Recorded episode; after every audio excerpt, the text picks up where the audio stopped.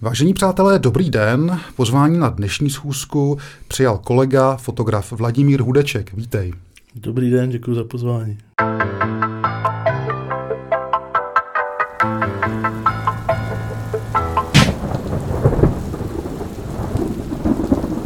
Vladimíre, hned v úvodu musím říct, že eh, jsme se osobně neznali do nedávna eh, a poznali jsme se až v momentě, kdy jsme si předávali nějaké knížky. Každopádně mě eh, nejvíc na našem setkání zaujalo tvoje povolání, který si tak krásně zachytil ve svých fotkách, ale nejdřív bych tě poprosil o takový drobný návrat, protože jsem vlastně si uvědomil, že ty jsi přijel uh, do schůzek z Kroměříže, mm-hmm. ale pocházíš z Prahy, viď? No. Prosím tě, uh, můžeš trošku jenom jako osvětlit, uh, odkud pocházíš vlastně z Prahy přesně? Uh, já jsem uh, se narodil uh, v krčské v krčký nemocnici nebo porodnici. Mm-hmm a jsem ze Spořilova. V podstatě jsem byl celý, celý svůj pražský život jsem byl Spořilova. Jasně, jasně, no. jasně. Prosím tě, a jak k tomu došlo? Jak k tomu došlo, že, že ses ocitl v Kroměříži?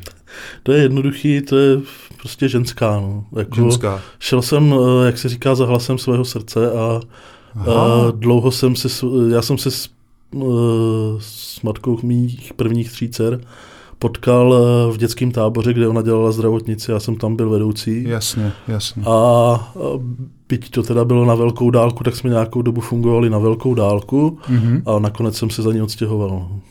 Jo, ale tak eh, to každopádně znamená, že do první eh, ženy si bydlel v Praze. Mm, vlastně prvních 20 let jsem žil v Praze. Jsi strávil na Spořilově. Ano. to je, tak to je hezký. Hele, a nějaký vzpomínky, vzpomínky, které by vedly k fotografii? No tak mě k fotografii vede hlavně můj táta, jako, co se týče vzpomínek, protože můj táta hodně fotil, když jsme byli malí. Já díky tomu mám úplně úžasný dětský alba, uh, s kterým se patlala maminka, když s náma byla doma mm-hmm. ze mhm, začátku. Mhm. A to jsou alba, které mají, kdyby je, každý by za ně byl prostě šťastný, protože ona tam měla máma tendenci být tak strašně detailistická a podrobná, že tam má i vylepený vlastně obaly od prvních léků, který jsem bral jako miminko. Mm-hmm. Má tam popsaný prostě, kdy mi vyrostl který zub, jo, jako je to tam fakt do detailu popsaný, ještě teda, protože moje máma je ruská, tak v té době to tam je ještě psaný rusky a azbukou. Mm-hmm. A takže není to pro každého, ale o to, o to radši to mám, je to takový moje soukromí. Mm-hmm. A tam je třeba první rok je jenom jedno velký album, takový to klasický z těch šedivých papírů, co dřív bývaly, do kterých se ty fotky lepily. A, a, takže já v podstatě e, k, fotce, k fotce jsem asi byl asi byl blízko už od narození, protože prostě jo. naši hodně fotili táta, e, co vyprávěl, tak on chodil i do nějakého fotokroužku, když byl mladý a že tam byl prej kde on vyrůstal nějaký fotokroužek, kde měli techniku jako téměř všeho druhu. Jako. Mm. Jestli jsem to teda, jestli si to správně pamatuju, co mi vyprávěl. A, a v podstatě já jsem občas byl i v té temné komoře s ním jako malý. Mm. A když, když jsme jeli na dovolenou k moři, do to ještě tehdy ve východním Německu, my jsme byli na Hýdenze, mm. takový malý ostrov Urujány.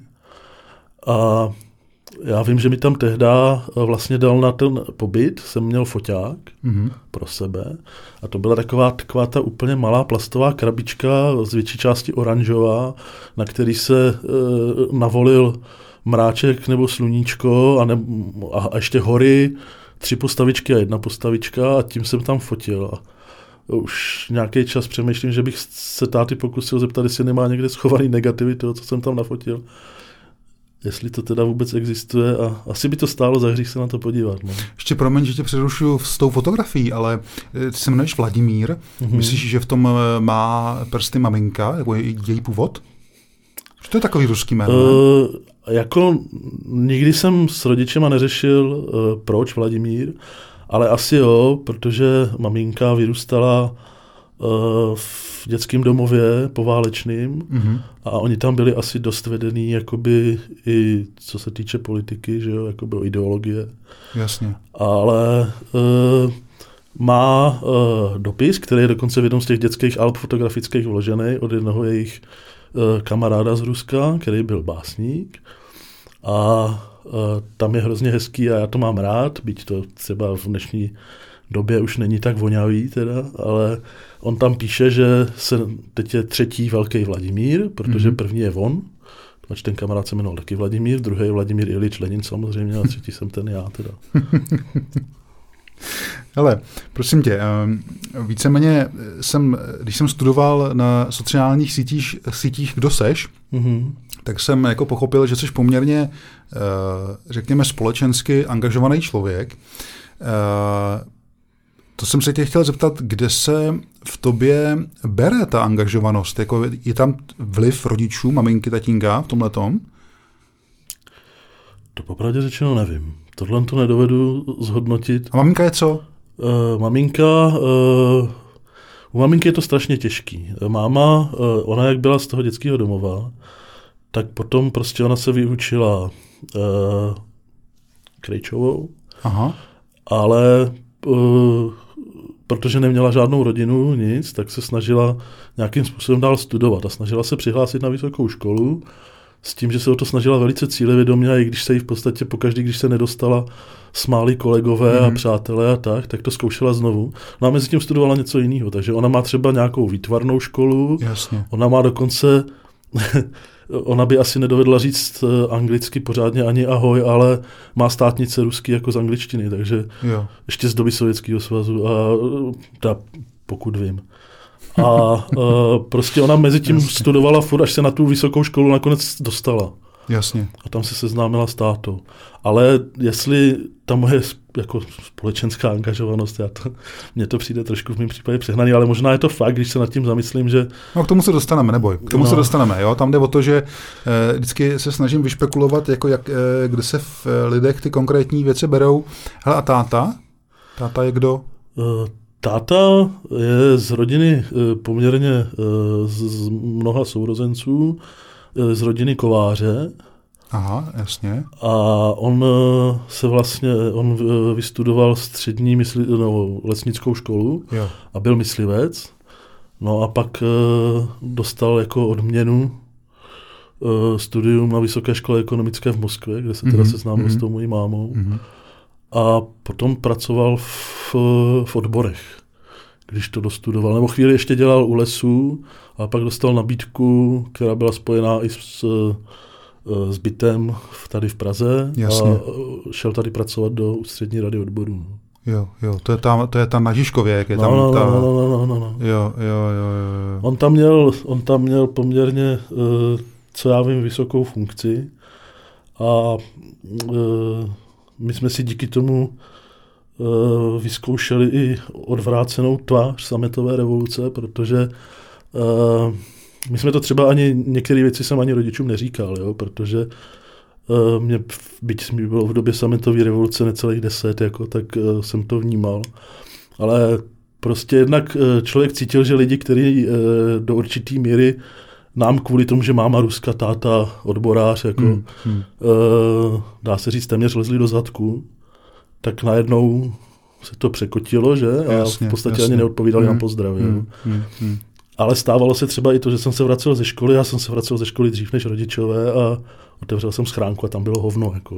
Mm-hmm. Prostě mm, lidi, lidi umějí být zlí, jako, no, i když vím, uh, hodně, hodně dobře vím, že ani táta, ani máma si to žádným způsobem prostě nezasloužili. A táta samozřejmě po revoluci přišel o práci a chvilku to nebylo určitě sladký a i když my jsme to jako děti nepocítili, v tomhle jako naši rodiče byli mm úžasný, tak věřím, že to muselo být chvíli prostě těžký. Hmm.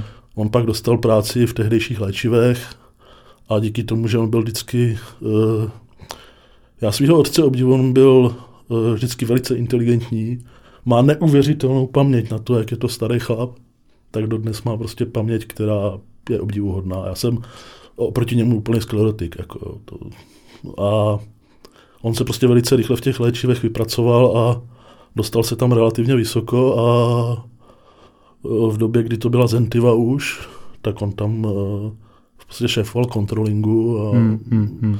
on při té práci tam vlastně všechny možné kurzy dostudoval. On se ve svém věku už téměř pozdním naučil profesní angličtinu, což je jako, není nic snadného, že hmm. Takže táta je jako, já táta je společenský tvor, to jo, ale jestli z toho vyplývá moje společenská angažovanost, to fakt nedovedu posoudit.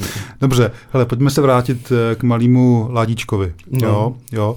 Ehm, eh, předpokládám e, základka jasně, Spořilov. No, pozor, e, já jsem na základku na Spořilově chodil jenom první dva roky. Aha. A pak mě e, e, rodiče přihlásili na jazykovou školu v ulici Remenkova v Podolí. Jasně která byla skvělá, to byla výborná škola, my jsme byli výběrová třída. Já díky tomu, že máma Ruska, tak jsem u uh, toho výběrového řízení tam zaperlil, kdy uh, učitelky se ptali těch dětí, jestli teda když jdou na jazykovou školu, tam byl od uh, třetí třídy ruština, tak uh, jestli umí něco rusky, že? A ty děti jim říkali tam nějaký ty slova, co třeba uměli.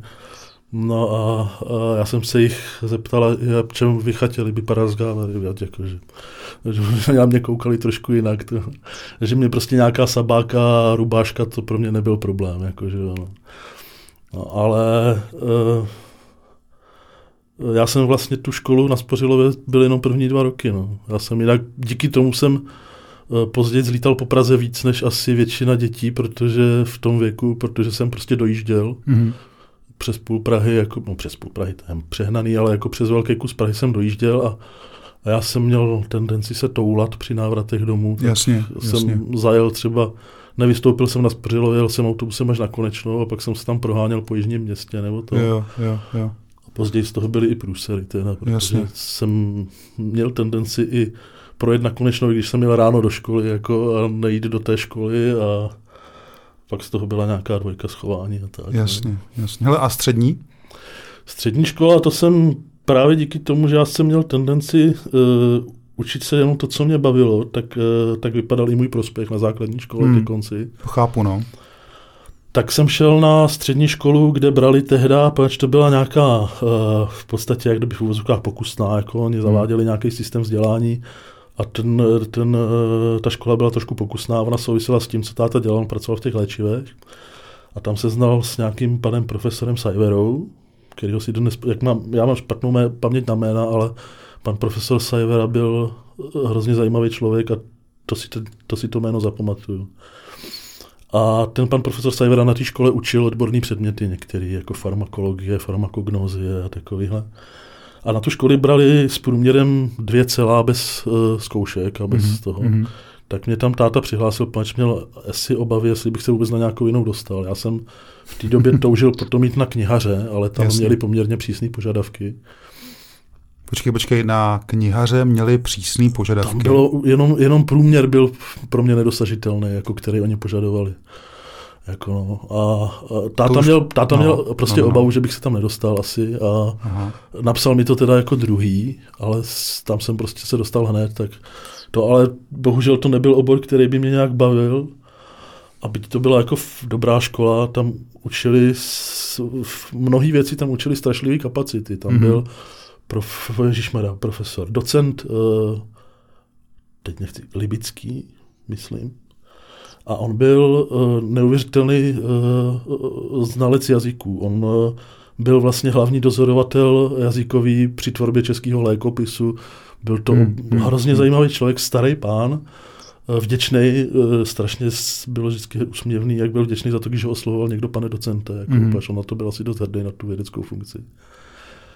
A on nás učil latinu, ale prostě on ovládal větnamský nářečí, jsem tam měl tendenci uh, nám vysvětlovat jako tam drobnosti v těchto těch věcech a já ho mám, uh, on bude, počítám, že už asi nebude mezi námi, ale uh, já ho vždycky dávám za příklad toho profesora, který umí pracovat i s, se studentama, který s ním chtějí vydrbat. Protože my jsme kdysi dostali písemku z latiny a to bylo hrozně krásné, já jsem neuměl. Mm-hmm. A jako frajírek jsem tu písemku vyplnil rusky. No a pan, prof, pan docent Libický... Máš tam vodu, když tak. budu muset. Pan profesor Libický, jo, aby jsme to téma nezapomněli. Docent Libický. Uh, mi tu písemku o příští hodině dal a tam bylo latina 5, rusky 2 minus. Aha. prostě nenechal se jako nějakým způsobem rozčílit nebo to a bylo velice pěkný. No. Hele, pojďme se vrátit k té fotografii. Mm. Jo? E, tenkrát ještě asi to nemělo úplně, uh, úplně pro tebe nějakou, nějakou prioritu, viď? To se ještě nevěděl. jsem o fotografii v podstatě vůbec nepřemýšlel. Vůbec, jako. A co, uh, co jsi chtěl dělat teda? V rámci tady té střední školy?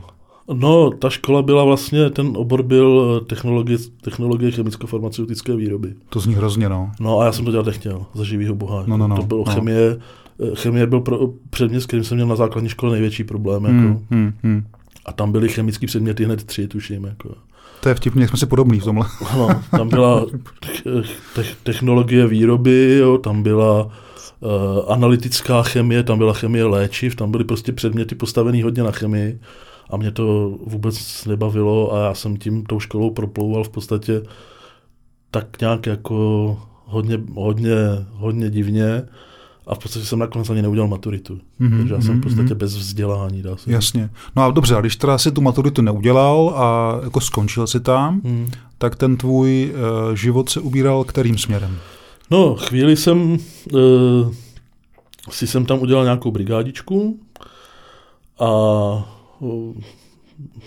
to, co jsem viděl, jsem probendil, protože moji rodičové byli uh, příliš tolerantní, si myslím. Jasně. Mohli být míň. A asi měli teda, ale uh, v podstatě, jsem, co jsem viděl, jsem probendil, když jsem něco vydělal. A já jsem tehdy byl strašně akční levičák, jako, a mm. pohyboval jsem se v levicovém hnutí až v tom radikálním různým způsobem, ale byl jsem vždycky takový, že jsem si to, co oni chtěli prosazovat, nastudoval a to tam zase nebylo úplně úplně oblíbené, jako, protože jsem tomu rozuměl a pak jsem s nima polemizoval. Jasně. Nicméně svoji budoucnost jsem si nějak extra nepředstavoval a pak jsem jednoho dne prostě zjistil, že nemám co a vzpomněl jsem si, že mám nějaký dva odklady e, na vojnu. Jako. Jasně. A myslím si, že tehdy jsem stoupnul u táty v ceně, protože já jsem v podstatě dobrovolně nastoupil na vojenskou základní službu.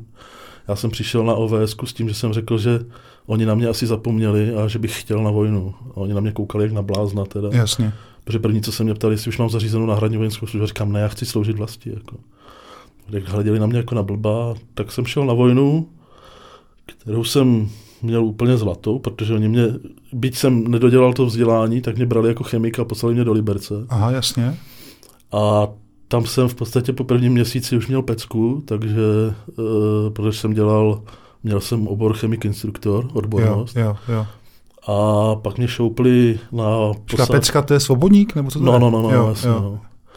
Uh, tak mě šoupli na posádku prostřed Vysočiny v Bílku u Chotěboře. Aha protože tehdy se vlastně každá posádka měla mít chemika instruktora, který měl dělat vlastně instrukta, instruktáž o chemické obraně, jako proti chemické obraně pro mužstvo pravidelně.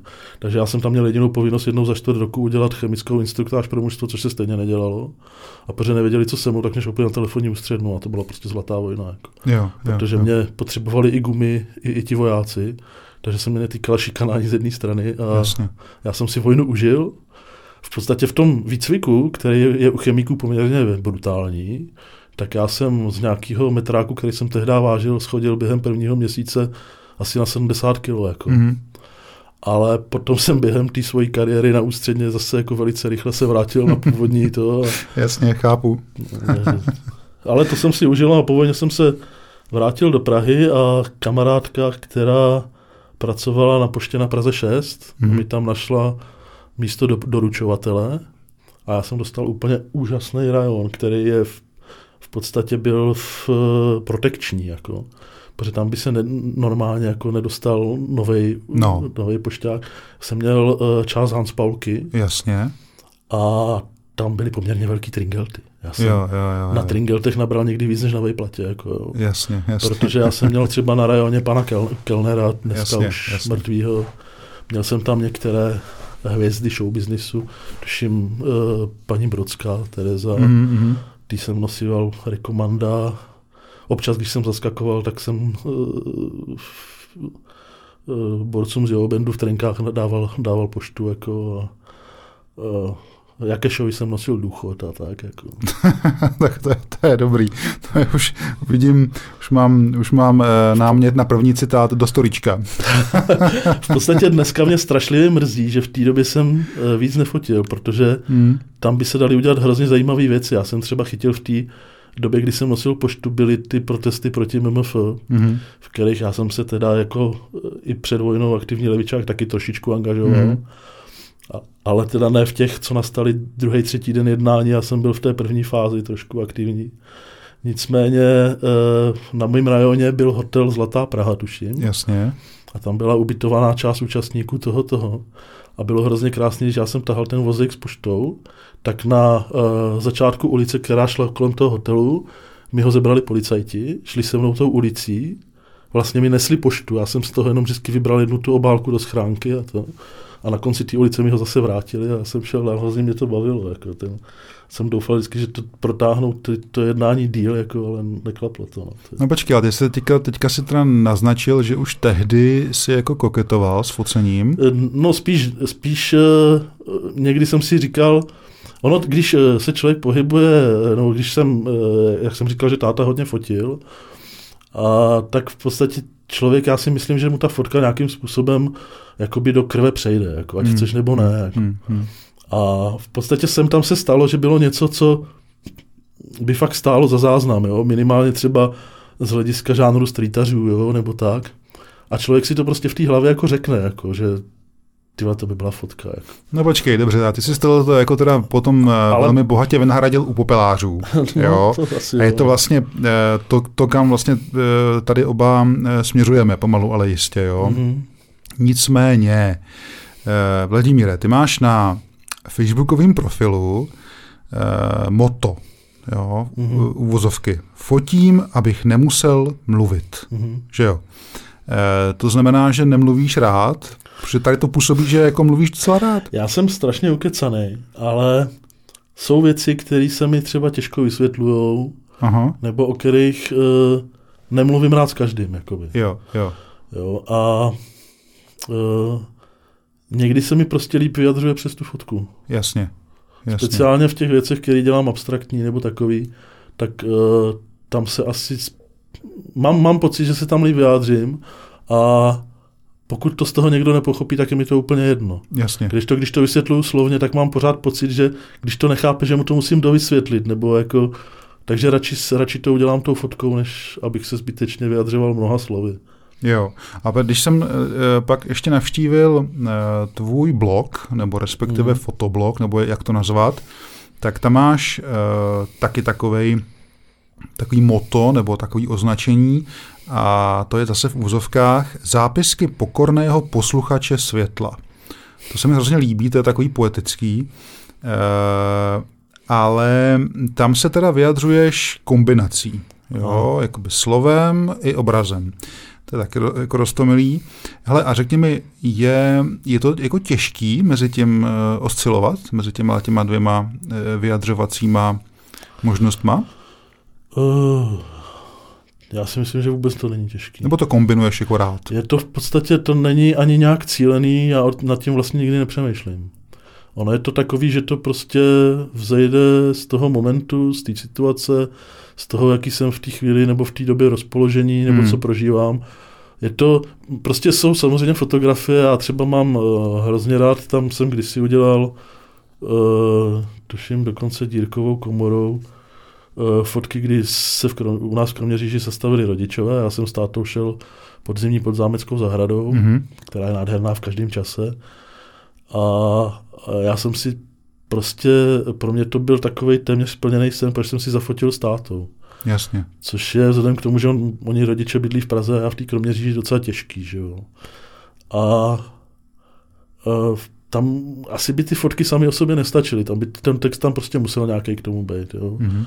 A to samé je to u jiných. Já jsem v podstatě už jako malý jsem měl hrozně rád básníky. Táta má neuvěřitelnou knihovnu doma, já jsem už jako malý tam četl Nezvala Seiferta a hmm. takovéhle věci, ty, to jsou vůbec moji oblíbenci, ti období poetismu. A já jsem měl představu, že budu hrozný básník. Já už jsem hmm. na základce psal nějaký básničky. A paní učitelka naše třídní Zogatová, taky si pamatuju ještě to jméno. To byla úžasná ženská jako, a taky neměla lehký život. A tam někdo s nějakým způsobem i se asi snažila k tomu trošku tlačit, jakoby, protože v tom viděla něco, co u těch ostatních děcek nebylo, mm-hmm. si myslím. Ale hrozně mě to baví v té době, no začalo bavit v té době, kdy jsem uh, začal fotit a začal jsem dělat třeba ty abstraktnější věci, tak to třeba doplnit nějakým textem, který vyplýval z toho, co já jsem v té abstrakci viděl. Mm-hmm. Jako. A ten text, když byl ještě se mi podařilo nějakým způsobem lirický a mělo to hlavu a patu, už to samozřejmě nebyly ty dětské veršovánky. Jako, jasně, jasně. Tak tam to prostě, to, to opravdu musí vždycky vyplynout. Já nad tím nějak jakože cíleně, že udělám fotku a řeknu, ta bude jenom bez textu, proč je dostatečně vypovídající. To ne, prostě až to zpracovávám, tak mě třeba napadnou verše, nebo si vzpomenu na nějaký, který jsem měl někde zapsaný hmm. a že by se k tomu hodili, tak jako to dopadá tak spíš jako náhodně. To není vůbec nic, o čem bych přemýšlel. No teď si vlastně jako by řekl, že ty častokrát se vyjadřuješ ve verších k těm hmm. obrázkům, což o tom jsem taky chtěl potom mluvit. To je hrozně hezký, ale k tomu se vrátíme. Já vlastně bych moc rád uh, tě poprosil, že bychom uh, trošku popovídali o tom, eh, vlastně, co mě nejvíc na tobě zaujalo. Jo? A mhm. to je, to je to tvoje povolání uh, popeláře, kde jsi strávil, myslím, 15, bývalý. bývalý, ano, 15 let, viď? Mm-hmm. A z toho plynoucí soubor fotografií. Jo? To mě velmi zaujalo. A Eh, tak bych se trošku teďka na chvilinku u toho zastavil. Hmm. Hele, ty jsi, Vladimíre, nejezdil jako řidič, vě? Ty jsi byl ne, na tom ne, chvostu, že jsem, na tom stupínku, je to tak? Byl ten nad, závozník na té stupačce. No. Tak geniální, to právě, to právě, myslím, že spousta Takový kluků sen, no. Eh, potom toužila po tady tomhletom ježdění, že jo. Hele, a jak k tomu došlo, že jsi dostal uh, do tohoto světa? To vyplývalo z toho, že jsem se teda přestěhoval do té Kroměří, no ano. do Kroměříže ne, a tehdy do Morkovic Slížán za tou svojí uh, tehdejší láskou. Ona tam koupila dům a Aha. my jsme ho začali spravovat. A její strýc, který tam nejvíc na tom baráku dělal, pracoval v, ve firmě popelářské v Kroměříži a protože jsem samozřejmě nějakou práci potřeboval, tak mě tam domluvil nejdřív nějakou brigádu. Mm-hmm. Já jsem tam nastoupil na tu brigádu a oni mě zhruba po týdnu nabídli, jestli bych nechtěl teda jako normální práci na normální hlavní pracovní jasně, poměr. Jasně. Uh, což jsem tehdy neprokoukl, protože tím šlo hlavně o to, že na brigádě by mi platili daleko víc peněz, než když bych dělal, dělal Aha. když jsem dělal na hlavní pracovní poměr a ono to vypadalo, že mě budou potřebovat díl, tak mě jakože nabídli tu práci. No ale nakonec jsem tam teda vydržel s jednou přestávkou zhruba těch 15 let. No ale nastoupil jsem tam a uh, byť to teda ze začátku nebyla žádná sranda, tak jsem vydržel a, vydržel těch 15 let. No. A vlastně to focení přišlo až později. Jakoby, no. hmm. Hele, my jsme tady jako řekli, že eh, to byl eh, vždycky velký klučičí sen, být ten popelář, co vlaje vzadu na tom stupínku v těch zatáčkách. Nicméně eh, potom, když člověk jako dospěje, tak eh, ten, ten sen opouští. Čím myslíš, že to je? Protože si začne uvědomovat, že to není, není jenom takový, jak to vypadá, když se na to člověk dívá z okna, kdy ti popeláři projedou, vysypou kontejner a jedou zase dál. Jako. Člověk hmm. začne uh, víc přemýšlet o těch souvislostech. Že? To, co dítě vlastně nevidí. Dítě vidí, dítě vidí špinavého chlapa, hmm. který tam vlaje, stojí na autě, že jo, prostě, což on nikdo jiný nemůže, jo, to může fakt jenom ten popelář, že jo, teď ještě kouří, je fakt špinavý, ne, vůbec mu to nevadí, že jo, hmm, protože, hmm. a když toto děcko furt nutí rodiče, aby se až tím mokrým kapesníkem, jo, a tak, aby se, aby se umývalo a to. Ideálně, eh, na, ideálně jsem, flus, flusnutím, že? To no jasně, ty, ty, ty no, a ještě přesně, ještě plivnou, jo, no. smrkají no. tím stylem, že udělají takhle, jo, prostě Eh, to děcko vidí něco úplně jiného, než co vidí ten dospělý člověk. No. Já, jsem, já vím, že jsem třeba jako dítě taky chtěl být popelář, jo, a moje zdůvodnění bylo to, protože se nemusí mít. Jo. Hmm. Ale uh, já jsem měl prej teda vysněný tři profese a to je dobrý v souvislosti s tím, že jsem dělal pošťáka, protože já jsem prej chtěl být buď popelář, pošťáka nebo policajt. Jasně. Toho policajta bych teda fakt dělat nechtěl, jako jo, to si už nevyzkouším, ale pošťáka jsem dělal. Ale nikdy neříkej nikdy, jo? Ne, to fakt ne. To fakt ne, protože i díky těm svým aktivnímu levičáctví mám s policajtama takové zkušenosti, které mě eh, asi morálně, já bych, mně se to povolání líbí, jako, ale myslím si, že v současnosti policajti to mají daleko těžší než ti popeláři. Hmm. Hele, a je ta popelařina e, nebezpečná? Tam určitě existují nějaké jako bezpečnostní ta, pravidla? E, tak samozřejmě BOZP funguje všude, jak no. nebo existuje. Je otázka toho, jak se dodržuje. Jo? To je hmm. druhá věc. Ona většina těch popelářů a co si budeme povědomit, to ve všech profesích, to BOZP nějakým způsobem odrbává. Jo? Ale eh, jak já říkal, říkal jsem, že vlastně s jednou přestávkou jsem to dělal skoro 15 let, tak ta přestávka byla právě o tom, že uh, uprostřed jednoho horkého léta, uh, to byl tehdy byly 35 ve stínu, mm-hmm. a my jsme po přestávce dojeli do města, začali jsme znovu dělat a uh, je tam jedno místo, kde se naskakuje na stupačku a přejíždí se část města a tam se pokračuje v práci. No, já jsem naskočil na stopačku a to je tak to poslední, co si pamatuju. Aha. A další obraz, co si pamatuju, je, jak mě kluci dovedli do kanceláře a tam na mě všichni s hrůzou čuměli, já jsem nevěděl proč. No já jsem z té stopačky prostě spadnul. A spadnul jsem blbě po hlavě na, na obrubník. Eh, já jsem to neviděl, já jsem přes to oko viděl, ale ono bylo prakticky skoro zalepený.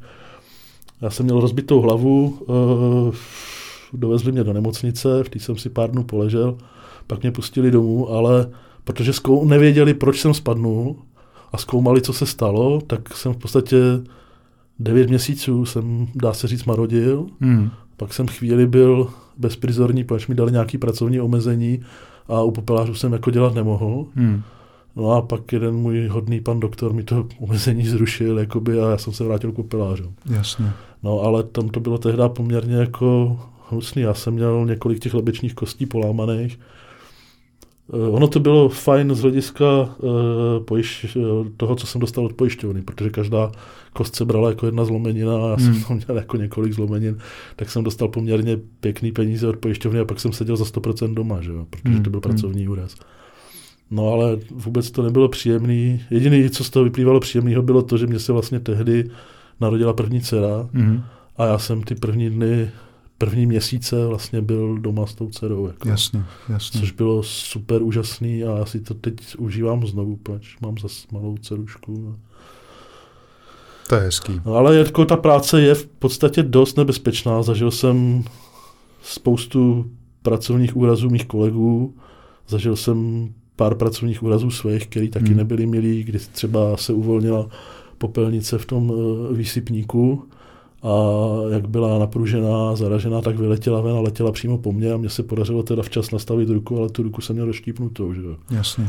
Takže tam není to, není to legrace, člověk musí být ostražitý a a dneska už se nepoužívají ty těžký kovový, ne? Ale jo. Jo, pořád? Ale jo, pořád, pořád. Protože na, ně, na některých vesnicích třeba je to nutnost. Jo. Musíš brát, že na vesnicích se pořád hodně topí pevnýma palivama. Mm-hmm a ten popel dávat do těch plastových popelnic. Jo, to je pravda. Je občas docela rizikový, spousta lidí si to neuvědomuje. No. A těch plastových popelnic takhle ročně zdechne strašně hmm. moc. Hmm. Jako.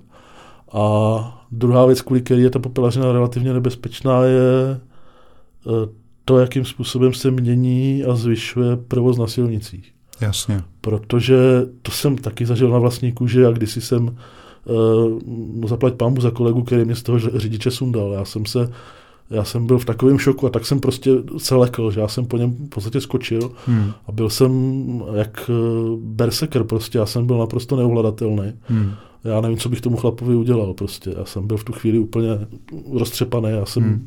prakticky nedýchal, jako, ale kolega mě z něho včas sundal, teda, že jsem tomu pánovi neublížil a on si uvědomil, že udělal něco špatně, hmm. tak to ani nějak neřešili, když teda měl pár podlitin. Jako, jasně, jasně. Ale ono je to někdy opravdu strašlivý, protože ti šoféři si neuvědomují, že jedou za autem, na kterým stojí živí lidi, jako a jedou třeba na těsnou metr a půl. Jako, jo.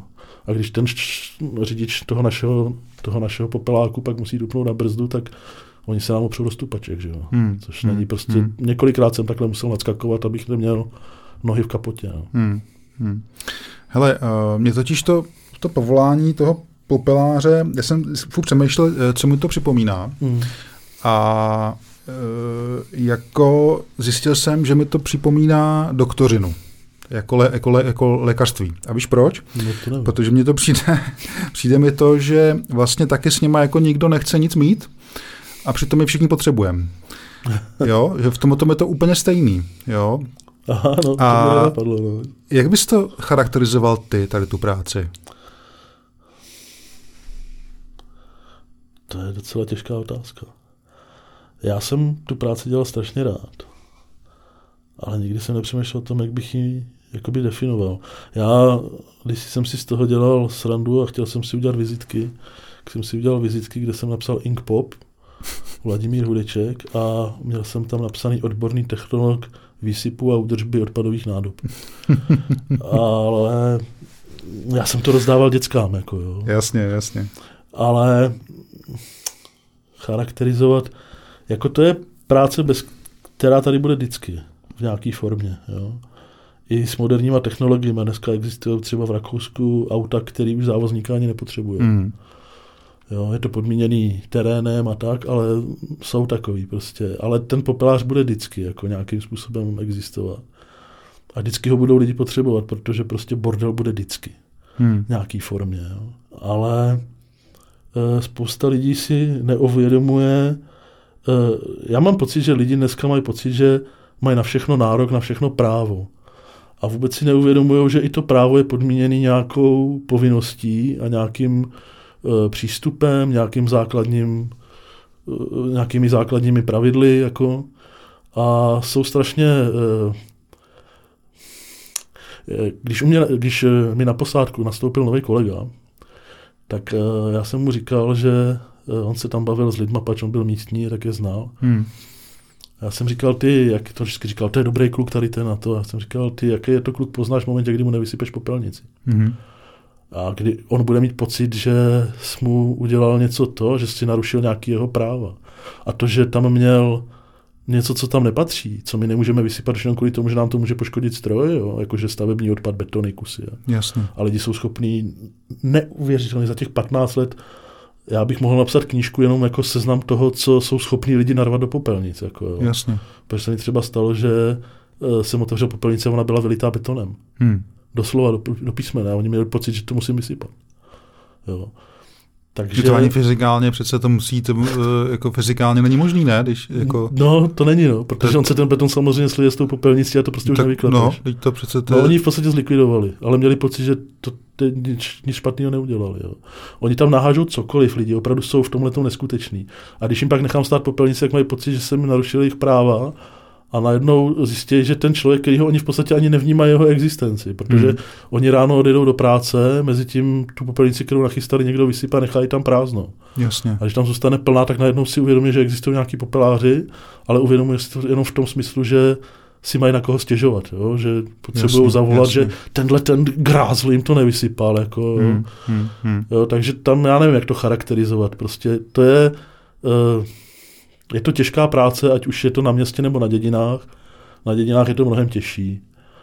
A já jsem většinu svého, svý popelářské kariéry strávil na vesnických rajonech.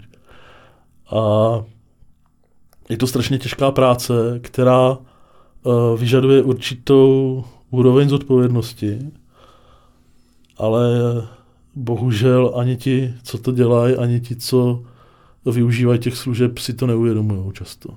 Ale ty jsi zmínil tu vesnici. No. Uh, v, čem, v čem se to jako zásadně liší, když uh, v podstatě dneska uh, i vesnice je moderní místo k životu? Takhle, město má obvykle pohodlný terén. Ty za tím autem většinou nevlaješ na té stupačce mm-hmm. při té práci, ale většinou za ním chodíš protože ty popelnice jsou pár metrů od sebe, jako, jo, sem tam si naskočíš jako na delší úsek, ale většinou se za tím autem chodí. Uh, po městě je ten terén prostě pohodlnější na chůzi. Jasně. To je jedna věc. Druhá věc je, ve městě bývají uh, mnohem lehčí popelnice, co se týče komunálního odpadu. Mhm. Jo, a na vesnicích e, není nic výjimečného popelnice, která má metrákové jenom, jenom tu náplň, plus ještě váha té kovové popelnice, která váží třeba 40 kg. No počkej, ale když teda vynechám ten beton, tak jako, co tam jako lidi dávají do toho? Třeba se to natlačí s hnilýma jabkama Je takhle, jo, jo. a to udělá strašlivou váhu. Jasně. Já jsem takhle kdysi jednu popelnici nemohl dotáhnout a uh, já jsem zažil ještě starý kukačky, ale na těch modernějších autech už jsou váhy Mhm. a nechal jsem si od šoféra zvážit, jakoby, kolik to naváží ten eh, obsah té popelnice. Já jsem Jasně. ji tam horko těžko dotlačil, nějak jsem ji zavěsil na ten eh, podavač. Ten podavač jel strašlivě pomalu, jak to nemohlo utáhnout. Hmm, hmm. A tam bylo 120 kg jako odpad. Jo. A Ty to byly krása. v podstatě jenom zhnilý jabka.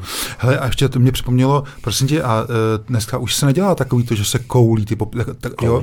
Já jsem viděl t- ty starý na, u těch kukavozů, jo, u těch bobrů a těchto těch, No, no, že no. kouleli ka, v každý ruce jednu. opravdovýho mistra v rámci eh, závozníků poznáš No. podle toho, že je schopný odkoulit dvě popelnice naraz. No, no, no, to, tohle to. A hlavně, že koulí jednou rukou. Ano, přesně tak, že má je, jedný, tak jedný, poznáš, tak poznáš no. člověka, který už to chvilku dělá. Ano, Protože ono to není úplně lehký, tou jednou rukou to jako odkutálet, protože to vyžaduje odhadnout těžiště té popelnice i podle toho, jak je nadspaná a čím je nadspaná. jasně, jasně. Protože ona má to těžiště po každý jinde a podle toho ty s tím musíš kroutit. Jasně, Tyjo, to, to, to, to, to, to jsou věci. Na to mě bavilo potom stavět některé uh, fotky, když jsem už fotil Hmm. za tím autem, protože třeba když napadne čerstvý sníh a ty tím prokoulíš popelnici, tak tam v podstatě vytvoříš nějaký obrazec s těma. Ano, ano, ano. Ono to do toho dělá takový různý ty a já jsem někde mám pořád ještě uloženou v podstatě z, z, sérii takových téměř abstraktních obrázků, kde jsou jenom tady ty čáry od koulení popelnic. No. Jedna Ale- z prvních popelářských fotek, co jsem udělal, se jmenovala Stopy práce a tam nebylo ani stopy po popelářovi, ani stopy po po popelářském autě, ale byl to jenom záběr na čerstvě zasněženou cestu, na který jsou z každé strany takhle ty čáry, pak je tam kolečko, jak se ta popelnice postavila k tomu podavači Jasně. A pak jsou zase čáry zpátky. No a plus teda ta, ty čáry od pneumatik. Jo. A to byl jediný záběr, to byl vlastně jeden z plných popelářských fotek, kterou jsem udělal. no. Hele, a jak k tomu vlastně došlo, že jsi začal uh, v té vaší partě fotit? Tak uh, já jsem vlastně, uh, jak jsem byl zrovna po tom úraze, narodila se mi ta první dcera, jak to často u fotografů bývá, tak začnou tím, že koupí foťák, protože se jim narodí dítě Jasně. a začnou ho fotit. Tak to bylo v podstatě, já jsem už do té doby fotil, jako jo, dělal jsem z výletů různě fotky, takový tu, takovou spíš tu turistickou fotografii, Hmm. ale občas jsem třeba zabrousil do toho, že jsem si eh, vyfotil abstraktní záběr na radiátor nebo to, jo. Mám ještě z doby, kdy jsem takhle fotil analogově, jo. Ještě pořád na film. Pak mě táta koupil uh, koupil nějaký digitál od Canonu, Mhm. takový, oni měli poměrně dobrý, dobrý ty digitály i ty kompakty, jako. A mě se tím hrozně dobře fotilo a nakonec mi přenechal svoji uh, Minoltu Dimage Z3, tuším se to jmenovalo. A to byl pěkný stroj, to byl už nějaký takový ten ultrazoom. A s tím se fotilo dobře, byť tehdy to ještě mělo malé rozlišení a tak. A fotil jsem tím. No ale jak se narodila dcera, tak jsem si pořídil zrcadlovku, i když Uh, už tehdy uh, někteří fotografové uh, Olympusí zrcadlovky spochybňovali jako zrcadlovky, Mhm. ale svým způsobem je to normální plnohodnotná zrcadlovka, jenom měla menší snímač, než bylo u zrcadlovek běžný. Že? Opač Počkej, to byla jako opravdová to zrcadlo. byly, to, to byly skutečně zrcadlovky, akorát měli ten snímač čtyřtřetinový. Dneska jsou vlastně mikro čtyřtřetinové snímače. Aha, aha. Ale tehdy byly čtyřtřetinové snímače, to byla uh, série zrcadlovek, oni to měli nějak E, označený E a číslo. Jo, E1. Uh, To byla ta první profesionální. Ta byla, ta byla skvělá. No. Tu jsem měl, to byla fakt výborná. no a já jsem vlastně si kupoval E520, to byla Mhm, jakoby mhm. víceméně, nebo nejdřív 420, pak jsem si pořídil 520. To byly takový jako víceméně amatérský, ale byl to poměrně příjemný stroj, relativně lehký, dobře se s tím fotilo. Nicméně do práce jsem to netahal, protože mi to stálo nějaký peníze, mm. že Mhm. jo. A, a byť popeláři nebyli v té době špatně placený, ale furt barák, rodina, že jo, ono to něco stojí a No jasně. nemohl jsem zase jako si to dovolit tahat do té práce. No, ale prostě fotil jsem a trošku jsem se vzdělával, protože jsem chtěl fotit co nejlíp, když už tu holku fotím. Začal jsem uh, číst časopisy, hlavně teda v té době vycházející Digifoto, který si myslím, že co se týče těch časopisů pro amatérský fotografii je dodnes nepřekonaný u nás, Hmm, jako bohužel hmm, hmm. potom zaniklo. No a e, chtěl tomu trochu asi osud. E, já jsem měl tendenci si se vším hrát a když už jsem fotil tou zrcadlovkou a zůstal mi tam ten kompakt od Canonu, e, tatínek by mě asi zastřelil, kdyby to, on, to, on to uvidí a uslyší. No, Já jsem ten kanon rozebral úplně do posledního čudlíčku a šroubečku. Udělal jsem uh, produktovou fotografii, kde, jsou, kde je takhle rozebraný kanon a u toho byly i ty šroubováky jako a nazval jsem to Zabil jsem, zabil jsem kanona, pánové. Dal jsem to na Facebook a ozval se mi uh, Petr Lindner, který tehda šéf-redaktoroval Digifotu, jasně. ale já jsem se s ním znal přes koloběžky. A jestli to může dát do Digifota, on to tam dal jako do nějaký ty rubriky čtenářský. Jako. Jo, jo, jo. Později mě pozval na nějaký čtenářský test, eh, kdy Sony poskytlo tehdy nový kompakty řady Next, Mhm. nebo Nex, eh, jako na test a my jsme tam jakože pár lidí, co se přihlásilo a pár lidí, který on pozval, tak tam s tím fotilo, fotili jsme s tím v Brně, tam kolem těch eh, já, já popravdě řečeno brněnskou, brněnsk, brněnský zeměpisný, ten mám moc načten. Tam je někde, tam byly ty vysoké školy a jsou tam nějaké Jo. obchodní centra. Jo, a to máš někde, jedno. je to někde na kopci a my jsme tam lítali s těma foťákama a jasně, fotili. jasně. A každý o tom měl napsat nějakou svoji zkušenost. No a on to Petr měl asi to použil jako test toho, jak bychom byli schopni psát jako na zadaný, zadaný prostor. Počítám, že to tak bylo, nevím, nevím to najisto. Nicméně potom mě nabídl, jestli bych mu neudělal recenzi na foťák Mhm. a stečil mi právě Olympus E5, což já jsem byl teda nadšený, že jo, protože to byl ohlášený model jako to. A, a já jsem s tím Olympusem, s tou E5 u pasu, on mi na to dal i pouzdro, nějaký ten pistolový, ten, tu pistolovou brašnu, který v té době stál tuším 75 tisíc a s tím Hmm. objektivem, tak jsem s tím lítal za autem v práci a fotil Mhm. a vznikly z toho, protože to bylo přeci jenom technicky jako fakt dobrý foťák. A ještě to sklo, co k tomu bylo, to byl uh, do, hodně světelný objektiv, jako pěkný. Tak jsem s tím udělal pár hodně dobrých fotek. A už jsem si začal potom, i když jsem ten foťák už vrátil, napsal jsem tu recenzi a uh, tak jsem prostě začal brát ten svůj foťák jsem tam do práce s tím, že jsem ho uh, vytáhl aspoň na místech, kde jsem uh, věděl, že budu mít čas a bude bezpečný ho vyndat a budu ho moc zase schovat do auta. Jako. Jasně. Že na to jasně. budu mít čas a nebudu zdržovat uh, práci té posádky. Jako. Jo. No a uh, já jsem pak vlastně uh, do toho Digifota napsal další ještě recenze. Petr uh, byl tolerantní zaměstnavatel a uh, v podstatě u té první recenze mi asi třikrát nebo čtyřikrát vrátil k předělání. Později mi říkal, že kdyby měl pocit, že to nepředělám dobře, tak by mi ji nevrátil, prostě by mě poslal do háje a Mhm, udělal mhm. by si to sám. A uh, jednoho krásného dne mi půjčil redakční foťák s tím, že s ním můžu fotit normálně v práci. A tím v podstatě začalo uh, začalo moje popelářské focení, protože to jsem už mohl ten foťák nosit sebou. Jasně. Měl jsem ho vlastně pořád u sebe v nějaký brašničce u pasu, jako, protože to byl uh, tehdy ten první pen, který Olympus vydal, Mhm. to už byl ten mikro 4 uh, snímač, a to byl ten e- pen EP1, který byl v té době relativně jo. dost drahý, Vím, vím, no. ale byl to slušný foťák a dobře se tím fotilo, byl relativně rychlej a tím začalo moje populářské focení a udělal jsem první uh, série fotek, tehdy jsem měl tendenci všemu dávat název, tak se to jmenovalo, já jsem uh, udělal noční záběry Mhm. a to se jmenovalo, tuším, když ostatní ještě spí, nebo... Jasně, jasně. Hele, a to, mi řekni, eh, ty, ti tví kolegové, když viděli, že fotíš, Hmm. jo, eh, nevadilo jim to, protože víš, víš, víš proč? Protože jako, já mám pocit, že pořád lidi berou jako eh, popeláře tak trošku, jako, že to je takový ten malinko jako okraj společnosti, Hmm. jo, není to můj názor, samozřejmě, to, to bys tady asi neseděl, ale, ale eh, těm chlapům to muselo vadit, ne, zpočátku? Dost často jo, dost často jo.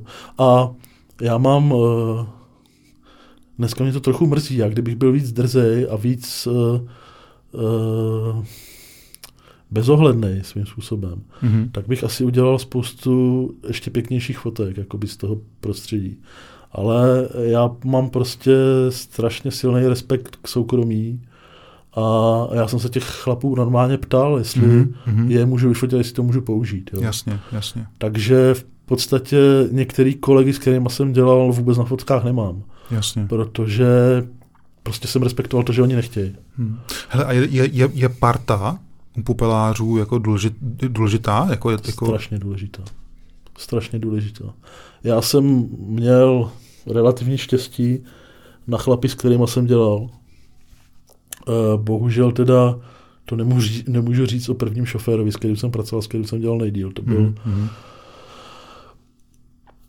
teď hledám nějaký to slušný slovo, ale prostě nenajdu v souvislosti s tím. To byl test, ne, to je člověk, který se nedá popsat, ten se musí zažít. Jako, hmm, to hmm, bylo hmm, chápu. neuvěřitelný. Nicméně za autem eh, jsem s ním jezdil chvíli s jedním borcem, s kterým se to dalo přežít. Hmm. A později tam nastoupil uh, chlap, už starší, Jarek Kocourek a uh, to je neuvěřitelný, to je, to je úžasný člověk. Jako.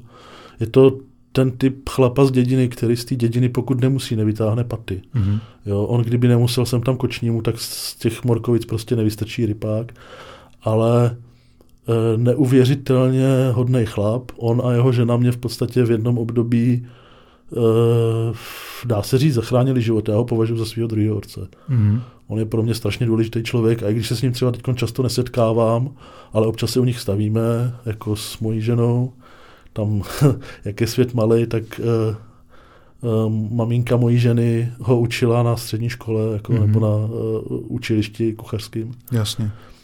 Ale prostě to, s ním jsem dělal nějakých, myslím si, 8 let. Ne, ne, nevím přesně teď z hlavy. Ale to byl úžasný chlap a tím, že my jsme vzadu byli prostě, ti chlapi vzadu jsou obecně v té práci, jo, ale v, na tom zadku jsou spolu třeba 8-10 hodin denně. Jo, ty jsou hmm. spolu víc než s rodinou v podstatě. A do určité míry, když, uh, no do určité míry, když uh, si sednou, tak tam vznikají jako dost silný pouta, jako opravdu jo. A vím to i podle jiných chlapů z jiných posádek, který znám.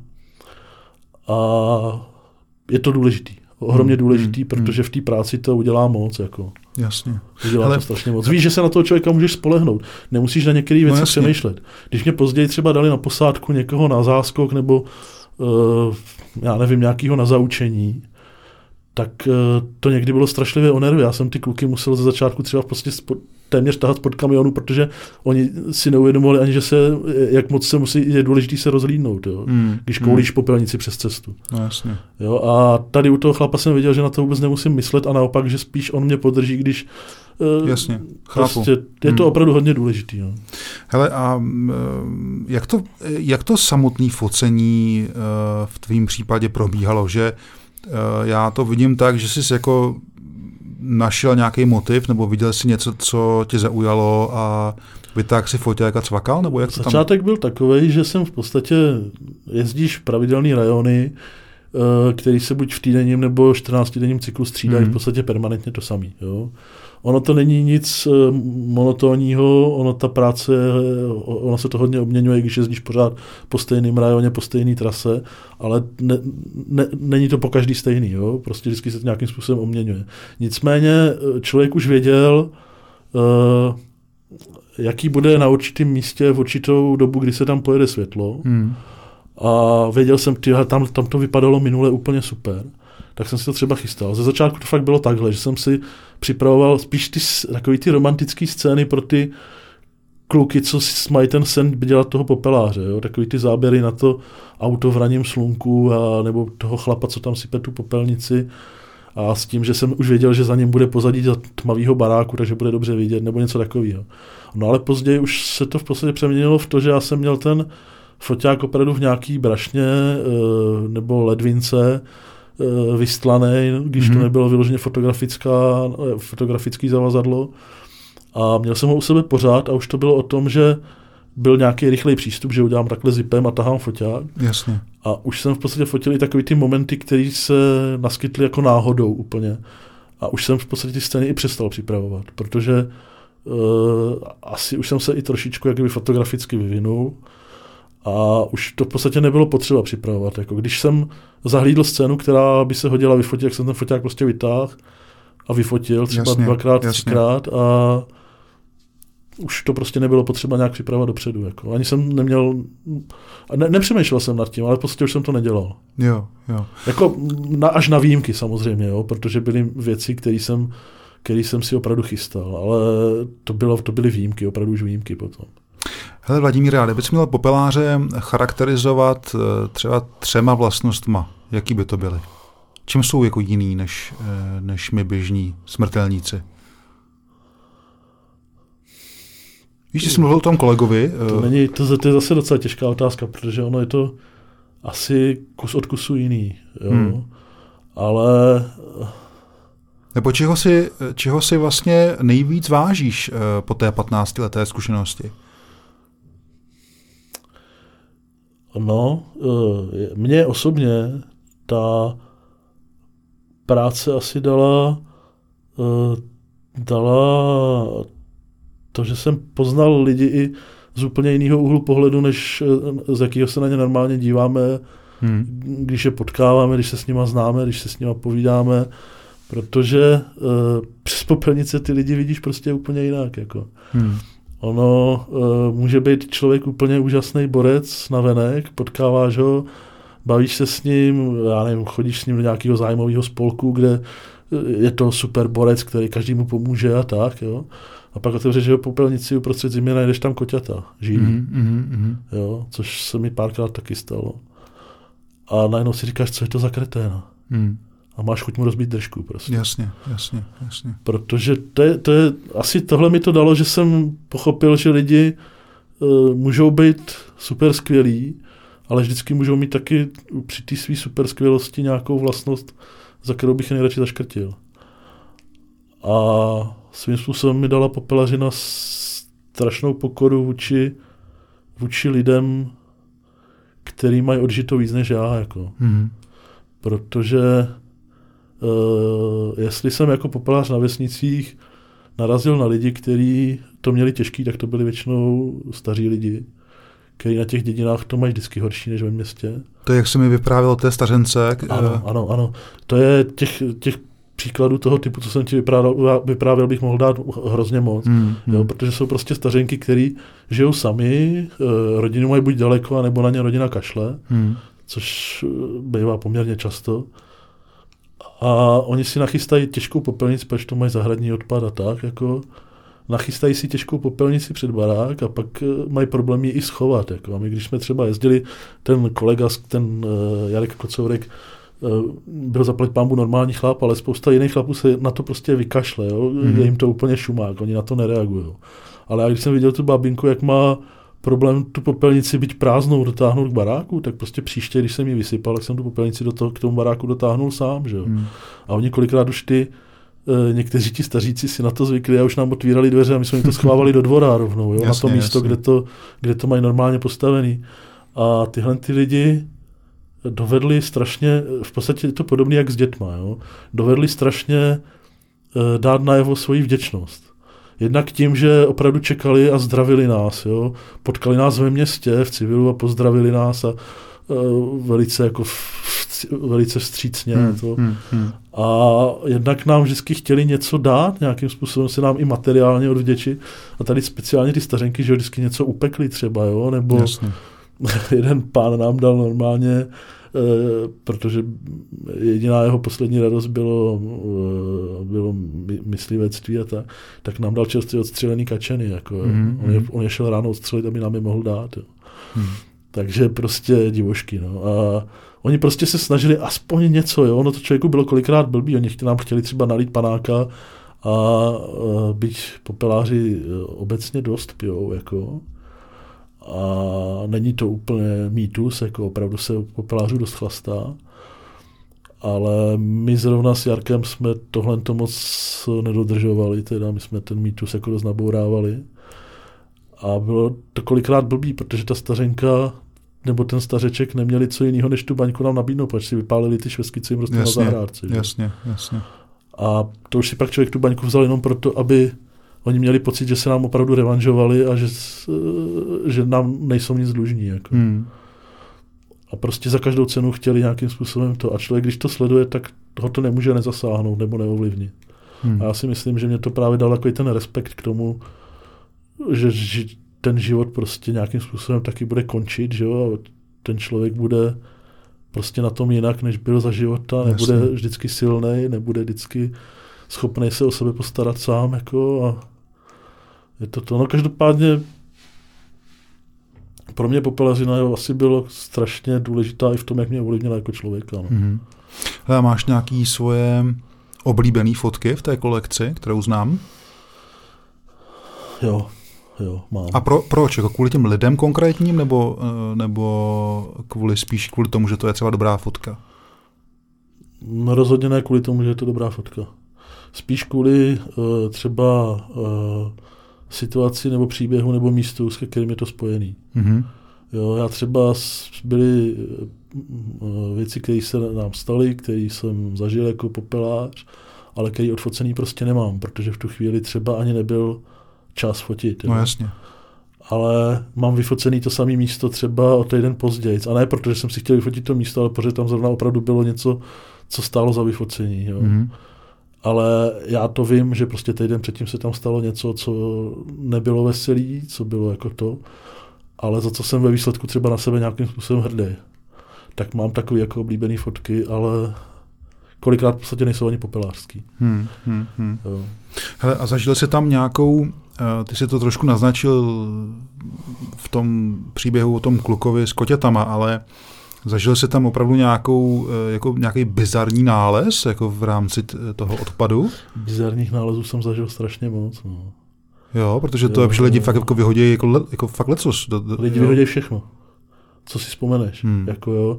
Hele, já jsem e, svým způsobem jako popelář, který e, má trochu, e, je, je trochu schopný přemýšlet a kombinovat, tak si může ušetřit strašně životní náklady, jo? protože e, já jsem jasně. třeba chodil ve značkových hadrech, ale za žádný z nich jsem si nekoupil. Jako, jasně, jasně.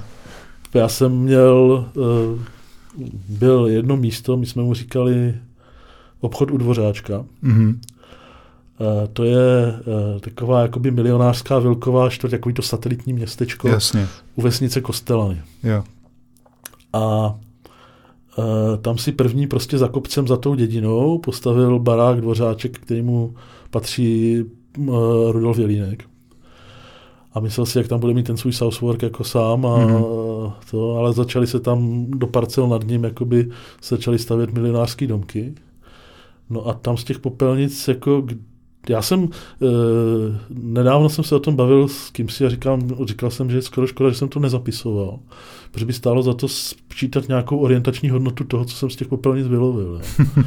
protože e, tam jsem třeba vytáhl tašku s hadrama, které hmm. byly ještě v celofánu s košilema, ještě vyšpendlíkovaný na těch papírech a, a to byly košile Marks and Spencer, Blažek, jo.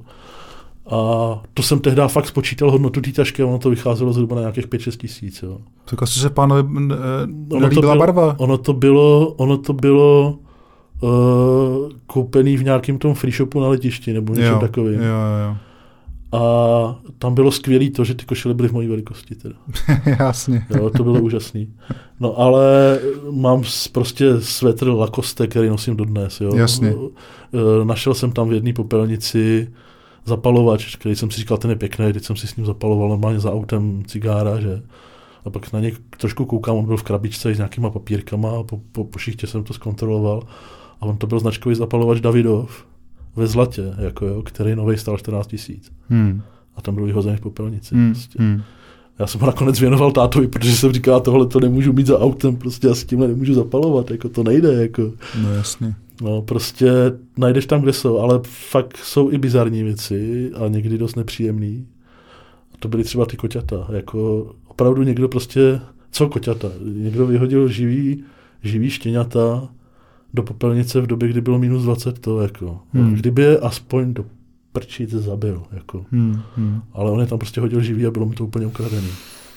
Jo, a někdy se fakt zvedal člověku kufr prostě A těch bizarních nálezů, ono, já, já bych je skoro nerad jakoby některý ty nálezy jmenoval. No, k tomu mě, hele, pojďme od, eh, k pozitivnějšímu, k tomu mě napadá jenom asi citát eh, ze hry eh, Vizionář Járy Cimrmana, kde ten postava Františka říká, škoda, škoda, já ti řeknu, proč to nechceš rozdělit, ten majetek.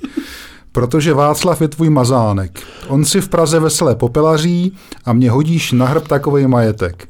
A až, až se ty tvý e, výjevy vyplněj, bude si Václav e, veselé sypat popel a já to odskáču za celou rodinu.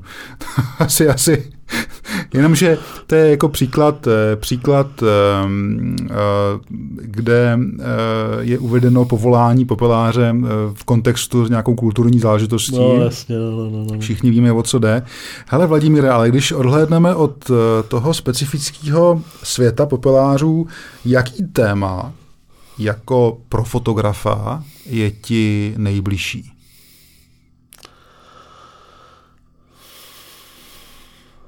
Já tohle to mám strašně těžký, protože já vždycky říkám, že já v podstatě nejsem, že jsem v podstatě momentkář, protože uh, já si focení obvykle nějak jako neplánu, že budu fotit to a tohle. Já prostě, ty už to sám spoznal, já mám ten foťák pověšený na krku mm-hmm. a všude, kde jdu, tak když mě něco chytí za oko, tak to vyfotím. Mm.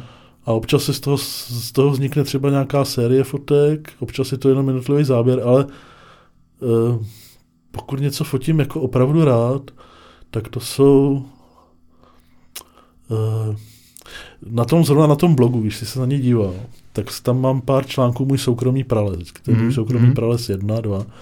A já mám strašně rád takový ty místa v lese, kde je strašně vidět, že tam ta ruka člověka nezasáhla aspoň 200 let, jako, mm, kde prostě mm, je to mm. nějakým způsobem nějaký starý strom, jako hrozně se mi to líbí, byť je to v podstatě, uh, jak můj drahý tatínek říká, romantická sračka ta fotka, jo, ale mám to strašně rád a hrozně rád to fotím a hrozně rád to fotím černobíle. Mm. Protože já prostě barevné fotky, krajinky moc uh, nemusím a ty stromy prostě ty místa daleko víc vypovídají, si myslím, o tom hmm. prostředí, o, tom, o těch místech samotných, jako než když jsou to ty nažehlené krajinky a takovýhle. Mám ty místa rád v lese, opravdu takový ty místa v lese, kde je vidět, že je to tam dlouho netknutý, že to není žádný pěstěný les, kde je to opravdu trošku to smrdí tím pralesem. Jasně. A ono to kolikrát může být za panelákem, jo, vyfocený, ale uh, jsou to fakt místa, kde ten člověk moc nezasahuje prostě. No, ale když, když ale mluvil o těch ne, jakoby ne, neposkvrněných uh, lesích, eh, mě to trošku připomíná, že jsem eh, si vzpomněl na, na to, že fotíš i pro paměť národa. Tam spíš točím.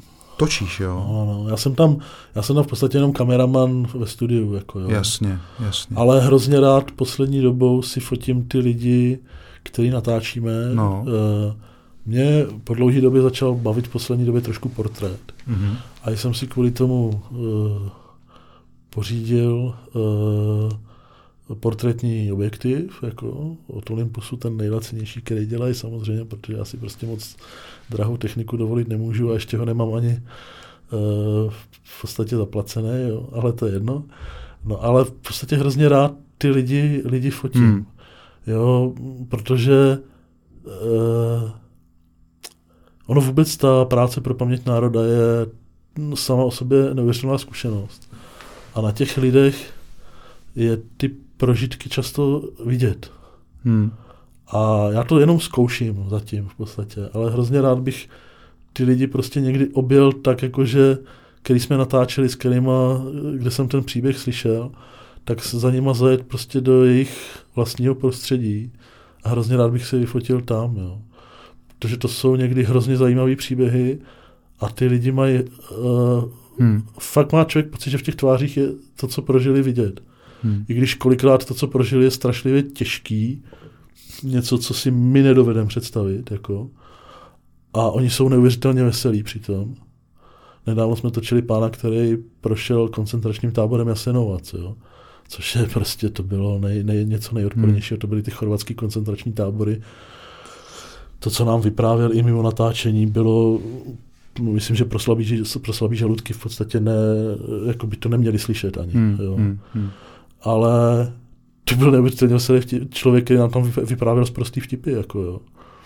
A, a pořád ještě živej, zdravý a potom byl schopný fungovat a na něm bylo to, ho bylo strašně těžké třeba vyfotit tak, jako když jsme se s ním bavili mimo natáčení, vyfotit tak, aby nějak rozumně vypadal, aby to nebylo, pač měl už jednak věkem, jednak evidentně i jako, že e, nebyl přirozeně žádný extra fešák, jakoby, ale strašně sympatický pán mm-hmm. a já jsem chtěl tu fotku udělat tak, aby on na ní vypadal dobře, jako jo, ale aby to zase nebylo úplně, nechtěl bych ho vyžehlit ve Photoshopu, jo tak jsem udělal asi tam 30 záběrů, ale on se opravdu jeden povedl. On jak byl veselý, tak v jeden moment se tam začal smát. Jako a, jako chtěl bych ty lidi si třeba nafotit v nějakém přirozeném prostředí, kde, bude, kde budou u sebe, jako, kde, to, kde by se možná dalo víc zachytit ten, ten člověk jako takový.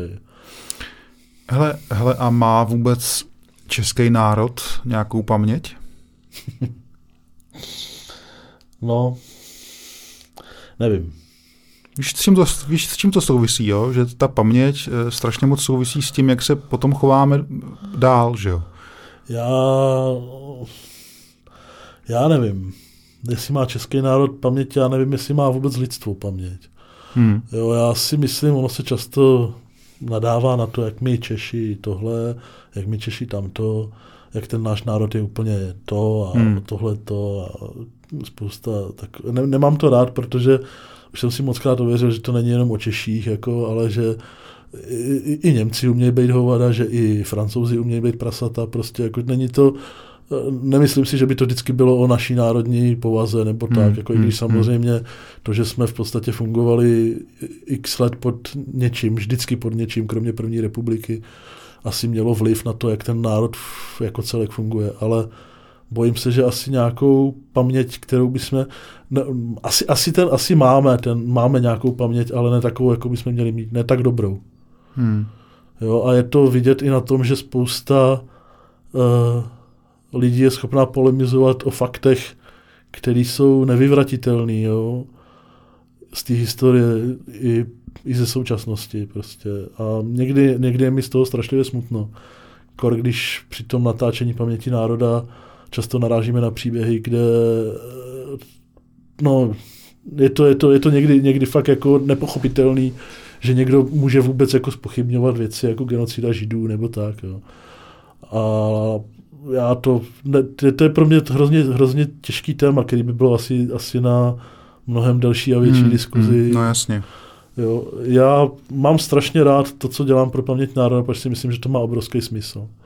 Baví mě to, že nenatáčíme jenom, nedělá se jenom práce s nějakýma pamětníkama války, druhý světový, nebo uh, pamětníkama, který zažili teror eh, ze, ze strany státního aparátu během, uh, během uh, vlády komunistické strany, ale že se tam natáčejí i naopak třeba ti, kteří těm myšlenkám komunismu věřili a věří dodnes. Jako hmm.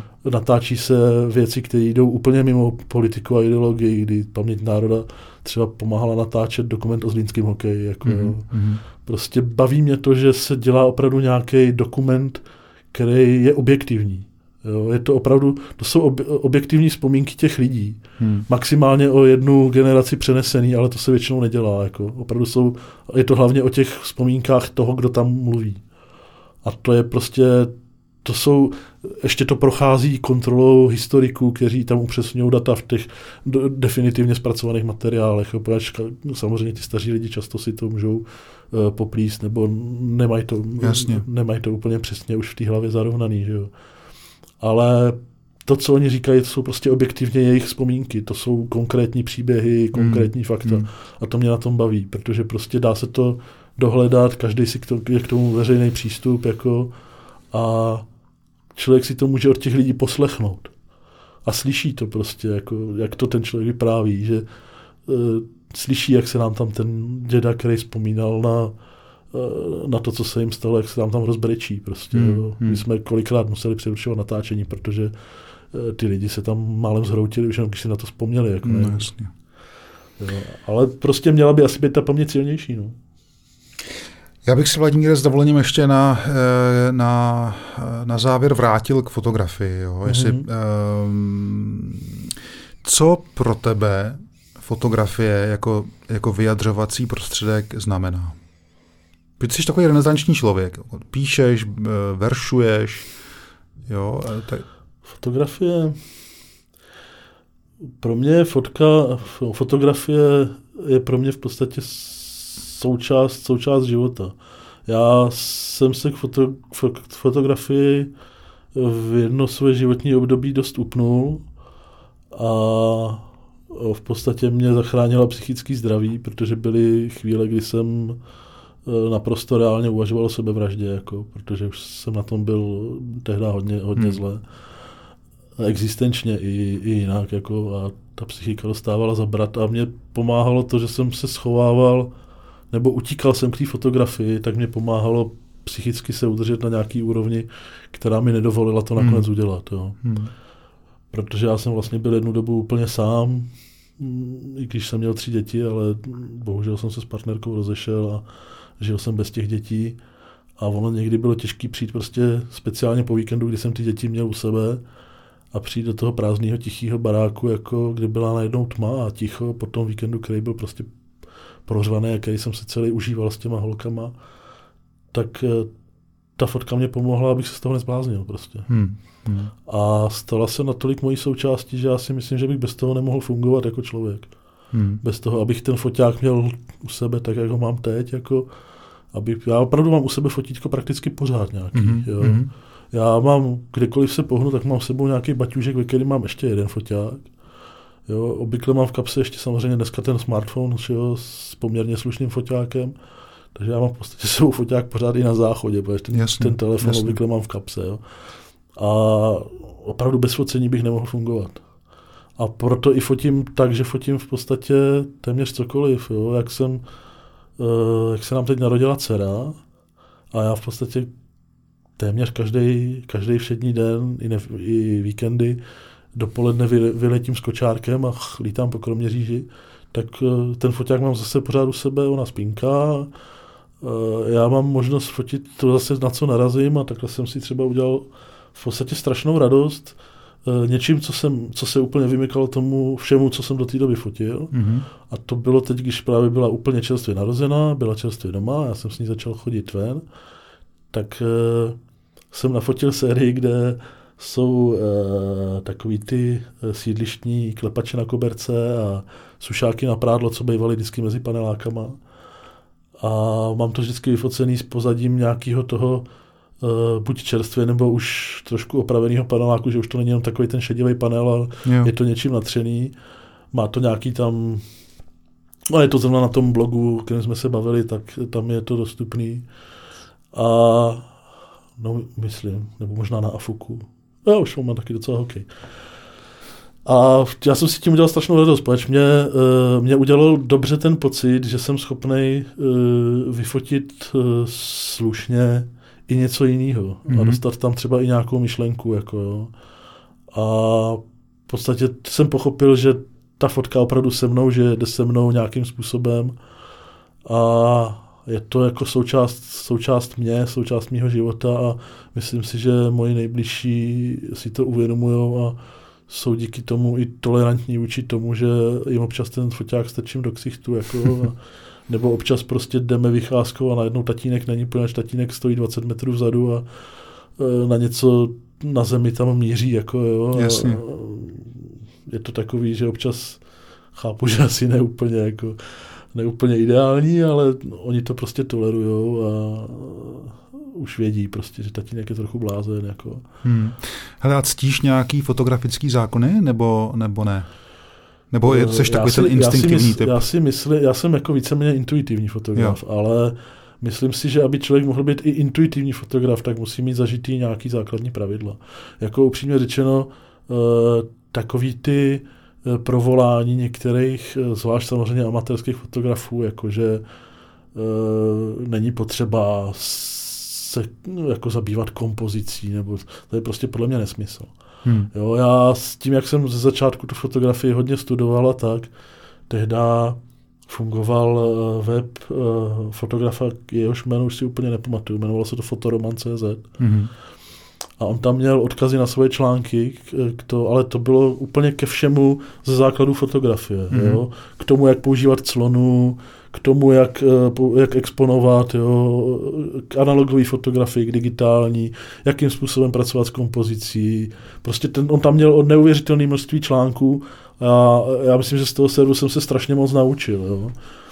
A když člověk fotí hodně, tak si ty pravidla prostě přitom zažije, nějakým způsobem eh, je má v podstatě jakoby už tak nějak tadyhle naskládaný a ani, ani o nich nemusí přemýšlet, protože je používá automaticky. Hmm. A pak si myslím, že může fotit intuitivně úplně úžasné věci. Hmm. Ale jakože fotit jenom intuitivně bez toho, abych, já neříkám, že musím respektovat nebo znát ty pravidla, jo, ale já si myslím, že je potřeba si je trošičku jakoby vyzkoušet, na, na, nafotit si něco jako prostě přesně podle pravidel, ano. abych věděl, jak se to dělá správně Protože pokud to umím dělat správně, tak potom to můžu krásně porušovat.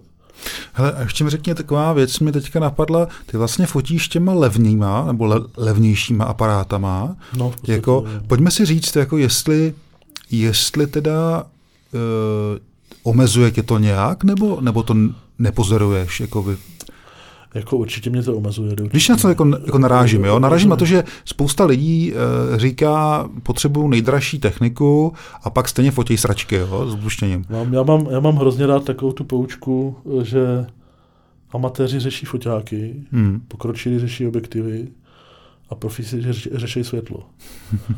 Jo, mně se to hrozně líbí, protože i když si uvědomuji, že to není úplně doslovně jako Jasně. pravdivý a neplatí to všeobecně, ale v podstatě to tak bývá. Jo? Hmm. Ti úplní začátečníci opravdu, ty a já potřebuju ale ten nový model, jo. Ten, tu, tu D, já nevím, pětitisícovku, jo. No, no, no. Přitom je to pořád low end, jako a potřeboval by spíš hmm. tu D pětistovku, jo, v úvozovkách, teď, to je jenom příklad.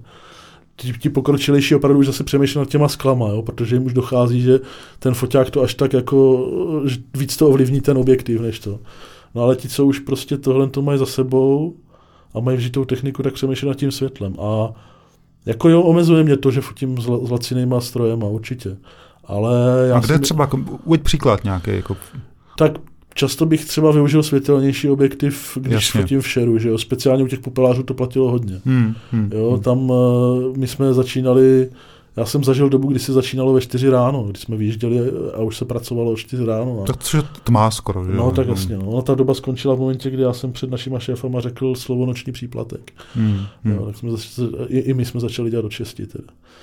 No ale to je jako tak jako příklad jste od popelařiny, ale to je obecně, jako jsou prostě, zrovna třeba u těch objektivů to platí, jako jo, já fotím teď už převážně pevnýma sklama s nějakou slušnější světelností, hmm. ale pořád jsou to laciný objektivy. Jo. On je třeba pro ten můj mikročtyřinový systém, s kterým já v podstatě už s ničím jiným nefotím, tak uh, Panasonic dělá celkem slušný objektivy z té jejich série Lumix, který mají slušnou světelnost, to má třeba, tam mám 14 mm objektiv, který má 2,5 hmm. a dá se koupit za šestku nové. Jako, jo. Hmm.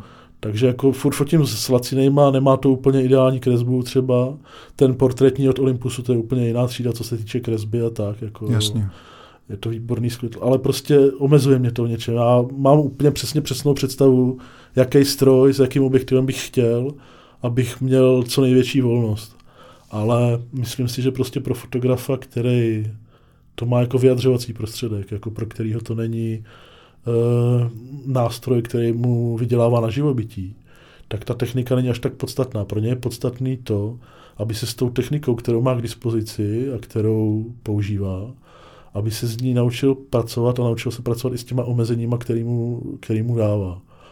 To říkáš moc hezky, je to naprosto správný a mimochodem ty, ty tvoje obrázky, já je mám rád, jsem si prošel ten blok celý a přijde mi to právě, že jsi největším důkazem uh, o tom, že není potřeba jakoby ten nejdražší Olympus a nejdražší objektiv, aby člověk přinesl uh, dobrý fotky s myšlenkou. Jo? Jako, já jsem se třeba hodně, uh, no, hodně jsem diskutoval s, aj s kolegama, který fotí Olympusama. Já jsem byl zvyklý na ty svoje peny. Hmm. Jo? Já hmm. jsem, oni byli nejmenší, nejlehčí, mě to vyhovovalo. A Uh, teď po, relativně nedávno se mi stalo to, že jsem pakoval holky, když jsem je měl odvážet domů po Hmm. víkendu Hmm. od nás a bral jsem víc věcí najednou a jak mám ten foťák pořád u sebe, jak jsem měl ten pověšený, trošku jsem se ohnal a o kliku jsem mu rozflákal displej. No a k tomu, že to nemá hledáček, tak je to docela průšvih. Že jo? Hmm. Tak jsem si musel pořídit na rychlo něco jiného a nejlacinější, co bylo, a samozřejmě jsem šel po Olympusu k Mání, tak byl přes Alzu tadyhle eh, Henry, jako OM10. Hmm. A já jsem najednou zjistil, že eh, když jsem se k tomu hledáčku vlastně po letech zase vrátil, že už bych asi bez něj eh, fotit nechtěl, jako zase. Jo. Teď jsem se, eh, pořád používám, pořád fotím hodně přes ten displej, ale jsou prostě chvíle, kdy ten hledáček je k nezaplacení. A byť já jsem to prostě, já jsem se naučil pracovat, jak jsem dělal s těma penama, tak přesně to, co jsem říkal. Já jsem se naučil pracovat s tím omezením, kterým mi focení jenom přes displej přinášelo. Hmm. Hmm. A v podstatě jsem nepotřeboval ten hledáček.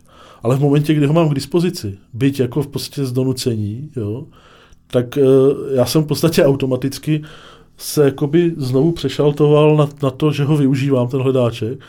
A teď, kdybych si rozflákal ten foťák, tak bych si prostě asi obyčejného pena nekoupil. Šel bych zase po něčem s tím hledáčkem, pokud by to šlo. Jasně. Jo, ale já jsem omezený samozřejmě, protože uh, já...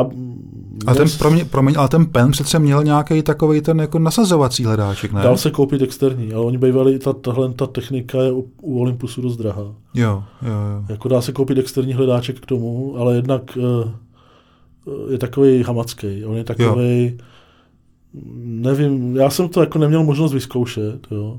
Měl jsem uh, průhledový uh, Mhm. nasazovací hledáček, který byl ale jenom k 17 mm Jasně, objektivu. jasně. Ale uh, on byl jednak trošku hamacký, trošku na tom překážel. Nechtělo by se mi pokaždý, když vytáhnu foťák, nasazovat znovu ten. A druhá právě ty peníze. A to u mě hraje dost často No, roli, jasně. protože já jsem sice měl možnost si přes fotografii vydělávat, ale nikdy jsem k tomu nechtěl přistoupit. A tak prostě tím se jakoby omezuju sám sice trochu. Já jsem jednu dobu dělal to, že jsem třeba svoje fotky, které jsem věděl, že jsou slušnější, posílal do soutěží v časopisech typu Chvilka pro tebe a tak. Mhm. Jenom z toho prostého důvodu, že jsem tam měl s tou svojí lepší fotkou větší šanci uspět než třeba ve fotografických časopisech. Mhm. A pak jsem tam třeba vyhrál toustovač a ten jsem prodal, uh, prodal v, uh, někde ve Frcu a protože to byl fungolový, tak jsem za něj dostal dost a já jsem si takhle třeba uspořil na nový objektiv. Jo. Mhm. Mhm. Ale nikdy bych prostě asi nechtěl vydělávat z t- fotografií na živobytí. Jasně. Protože jsem si takhle jsem tam přivydělal na nějakou novou techniku, kterou jsem potřeboval, nebo no, většinou nepotřeboval, chtěl. Prostě chtěl jsem mít ten nový objektiv, ten, ještě v té době jsem tak jako ještě přemýšlel, teď už v podstatě nechci. Hmm. Teď jsem fakt chtěl ten portrétní objektiv, protože mě začalo lákat dělat uh, ty portréty a bylo mi úplně jasné, že tím portrétním objektivem to bude trošičku jiný level. Jo? Ale eh, prostě mě omezuje ty, omezují ty náklady na to. Jo? Hmm. Takže to říkám, přešel jsem najednou na hledáček z donucení a už bych nechtěl zase jiný. Jo? Ale je to o tom, že už to je prostě člověk tak zvyklý, že, si na, že pracuje s tím, co má, naučí se s tím pracovat a naučí se to maximálně využívat. A už to prostě už zase funguje trošku jinak no, s tím foťákem. Skvělý. Vladimíre, poslední otázka. Hmm. Uh, víš, jaká to je, že jo? Vím a trochu se jí bojím. No. Co se, ti, co se ti vybaví, když se řekne svědomí? Já jsem, jestli můžu lehce obšírně, uh, když jsem vlastně sledoval tvoje podcasty jako, a byl jsem z nich úplně nadšený, tak jsem si říkal vlastně s postupujícíma dílama, teď ty lidi na tu otázku jsou připravení, teď oni vědí, že ta padne, že přijde a můžou si připravit, co řeknou. A pak jsem o tom začal přemýšlet, ty vole, kdyby se tě zeptal, co bys řekl, a já jsem vlastně doteď nepřišel na to, co bych řekl, jako Mm-hmm. abych, aby to odpovídalo tomu, co to pro mě představuje. Jako svědomí, svědomí je něco, co má člověk za krkem a je jenom na něm, jak to bude těžký nebo lehký.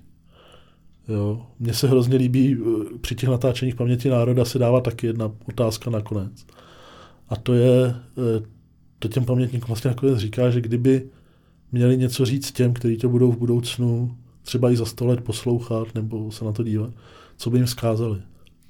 A strašně často se stává, že řeknou prakticky jednu a tu samou věc. Jo. Ne, ne vždycky, je to tak třeba z 50%, ale to je dost často.